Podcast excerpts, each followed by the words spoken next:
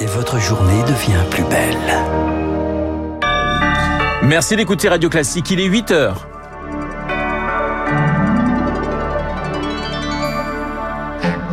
La matinale de Radio Classique avec Renaud Blanc. Le difficile service après-vente de la réforme des retraites, c'est le ministre du Travail, Olivier Dussopt, qui s'en charge. Il était auditionné hier à l'Assemblée. Radio Classique y était. 15 femmes et 32 enfants de djihadistes rapatriés en France cette nuit. Ils ont atterri tôt ce matin à Villacoublay. C'est la troisième opération de cette ampleur depuis l'été dernier. Et puis se cacher pour aller à l'école, c'est le quotidien des jeunes Afghanes depuis le retour des talibans.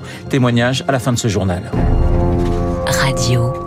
Classique. Un journal présenté par Lucille Bréau. Bonjour Lucille. Bonjour Renaud, bonjour à tous. L'Assemblée entame la bataille des retraites. C'est un avant-goût piquant des futurs débats dans l'hémicycle. Le ministre du Travail, Olivier Dussopt, était auditionné hier par la Commission des affaires sociales du Palais Bourbon pour défendre la réforme contestée. Une première étape parlementaire suivie par Lauriane Toulmont pour Radio Il Classique. ne résiste pas à la tentation. Le socialiste Arthur Delaporte rouvre le placard archive. Injuste. Vous l'aviez dit il y a 13 ans. À l'époque où le ministre du Travail était député socialiste opposé à la réforme des retraites de 2010. Comment ne pas faire le parallèle aujourd'hui? Mais le ministre du Travail ne prend pas la mouche et tient le cap. Son attention est dévouée aux républicains, les seuls grâce à qui la réforme peut passer. Le député LR Thibault Bazin. Dans quelle mesure êtes-vous prêt à rétablir un véritable soutien aux familles de classe moyenne qui travaillent? Votre projet impacte ceux qui devraient partir dès cette année, à partir du 1er septembre. Il serait judicieux que cette réforme ne se mette en place qu'à partir du 1er janvier prochain. Alors Olivier Dussopt tente de rassurer, la réforme est complexe, mais il reste encore des marges de manœuvre. Il ne s'agit pas de mesures anecdotiques ou marginales, mais bien d'améliorations substantielles du système. Beaucoup des paramètres qui concernent les carrières longues ne sont pas dans le texte présenté ce jour. Pour une seule raison, ce sont un certain nombre de décisions qui relèvent du champ réglementaire. Reste à satisfaire aussi la majorité qui demande des améliorations, notamment sur l'emploi des seniors. En commission, les députés ont jusqu'à jeudi soir pour déposer leurs amendements avant que le texte n'arrive en séance à l'Assemblée dans deux semaines. Lauriane Toulmont, la France renonce finalement aux néonicotinoïdes. Il n'y aura pas de dérogation pour les producteurs de betteraves sucrières. Paris se plie à l'arrêt pris la semaine dernière par la Cour de justice de l'Union européenne. Lucille, la France a rapatrié cette nuit 15 femmes et 32 enfants détenus en Syrie. Dans les camps de prisonniers djihadistes tenus par les Kurdes dans le nord-est du pays, c'est le ministère des Affaires étrangères qui l'annonce ce matin. Chloé Juel, c'est la troisième opération de cette ampleur menée en quelques mois. Leur avion s'est posé il y a quelques minutes en France. Les 32 mineurs ont été remis au service de l'aide à l'enfance, les 15 femmes aux autorités judiciaires. Les deux précédents rapatriements de cette ampleur remontent au mois de juillet et d'octobre, portant à 107 le nombre total d'enfants rapatriés et à 46 le nombre de femmes rapatriées. Désormais, ce ne sont plus des rapatriements au cas par cas comme la France l'a fait pendant des années, car dans ce dossier, Paris est dos au mur, condamné par le Comité des droits de l'enfant, puis par la Cour européenne des droits de l'homme également, il y a quelques jours par le Comité contre la torture des Nations Unies, pour manquement à son obligation de protéger contre la torture et les traitements inhumains ou dégradants.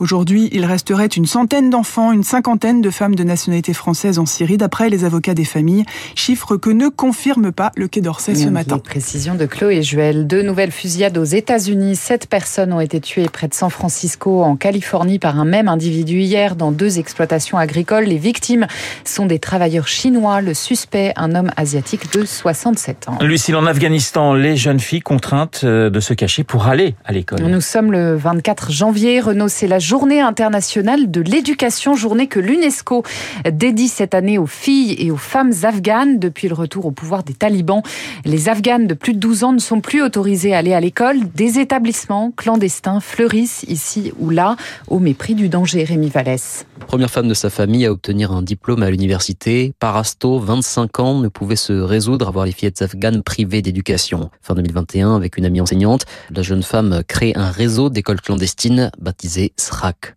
Ça veut dire premier rayon de lumière du jour, car l'éducation est comme une lumière qui survient après les ténèbres. Ici, beaucoup de fillettes sont sacrifiées, forcées de se marier, car leurs familles n'ont pas les moyens de les nourrir. Avec nos écoles, on essaie de les sauver pour qu'elles soient indépendantes. Pour donner ses cours, Parasto puise dans ses deniers personnels, loue des logements à droite à gauche ou sollicite des connaissances.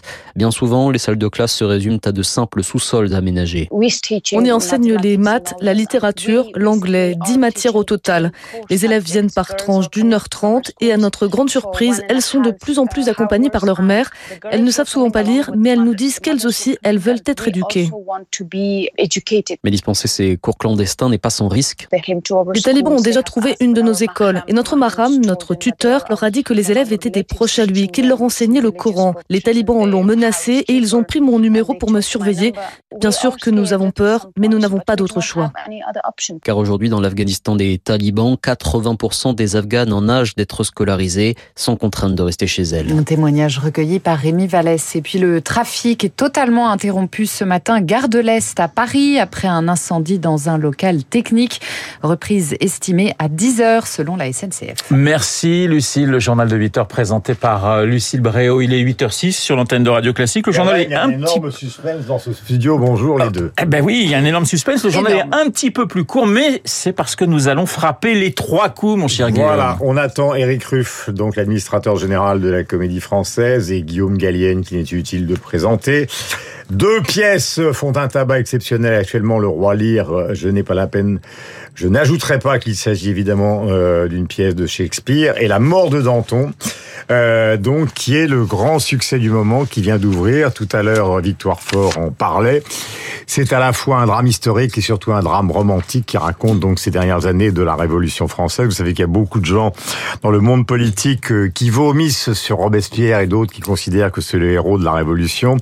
Donc la résonance est considérable. La Comédie Française, c'est une institution qui remplit les salles, même pendant la période où ça a été le plus désastreux, c'est-à-dire au moment où on pouvait à la fois aller au théâtre, mais avec euh, un espace pendant la période du Covid. La troupe est absolument phénoménale. Euh, la programmation aussi est phénoménale parce qu'elle est variée. Il y a des pièces sur Serge Gainsbourg. Et donc, nous sommes très impatients qu'ils arrivent. Alors, euh, Gallienne, qui joue-t-il dans cette affaire-là? Il joue Saint-Just. Ah oui. Euh, euh, alors c'est assez bizarre parce qu'évidemment euh, l'homme qui jouait Lucrèce Borgia, l'homme qui jouait euh, Guillaume et les garçons à table, on, ne l'attend pas vraiment dans ce rôle de Saint-Just. Et il y a notamment cette phrase justement de Guillaume Gallienne, je fais du Gallienne avant qu'il n'arrive. Il semble qu'il y ait dans cette assemblée des âmes sensibles quand on évoque le sang. Ça tombe bien, les voilà tous les deux, Gallienne et Eric Ruff. Voilà, et vous savez la phrase de Danton lorsqu'il est monté sur l'échafaud à Samson, tu montreras ma tête au peuple, elle en vaut la peine. Vous avez quand même le sens de la répartie ces gens à cette époque-là. Absolument. D'ailleurs, on l'entend dans la pièce. Guillaume Tabar dans un instant et la comédie française juste après. À tout.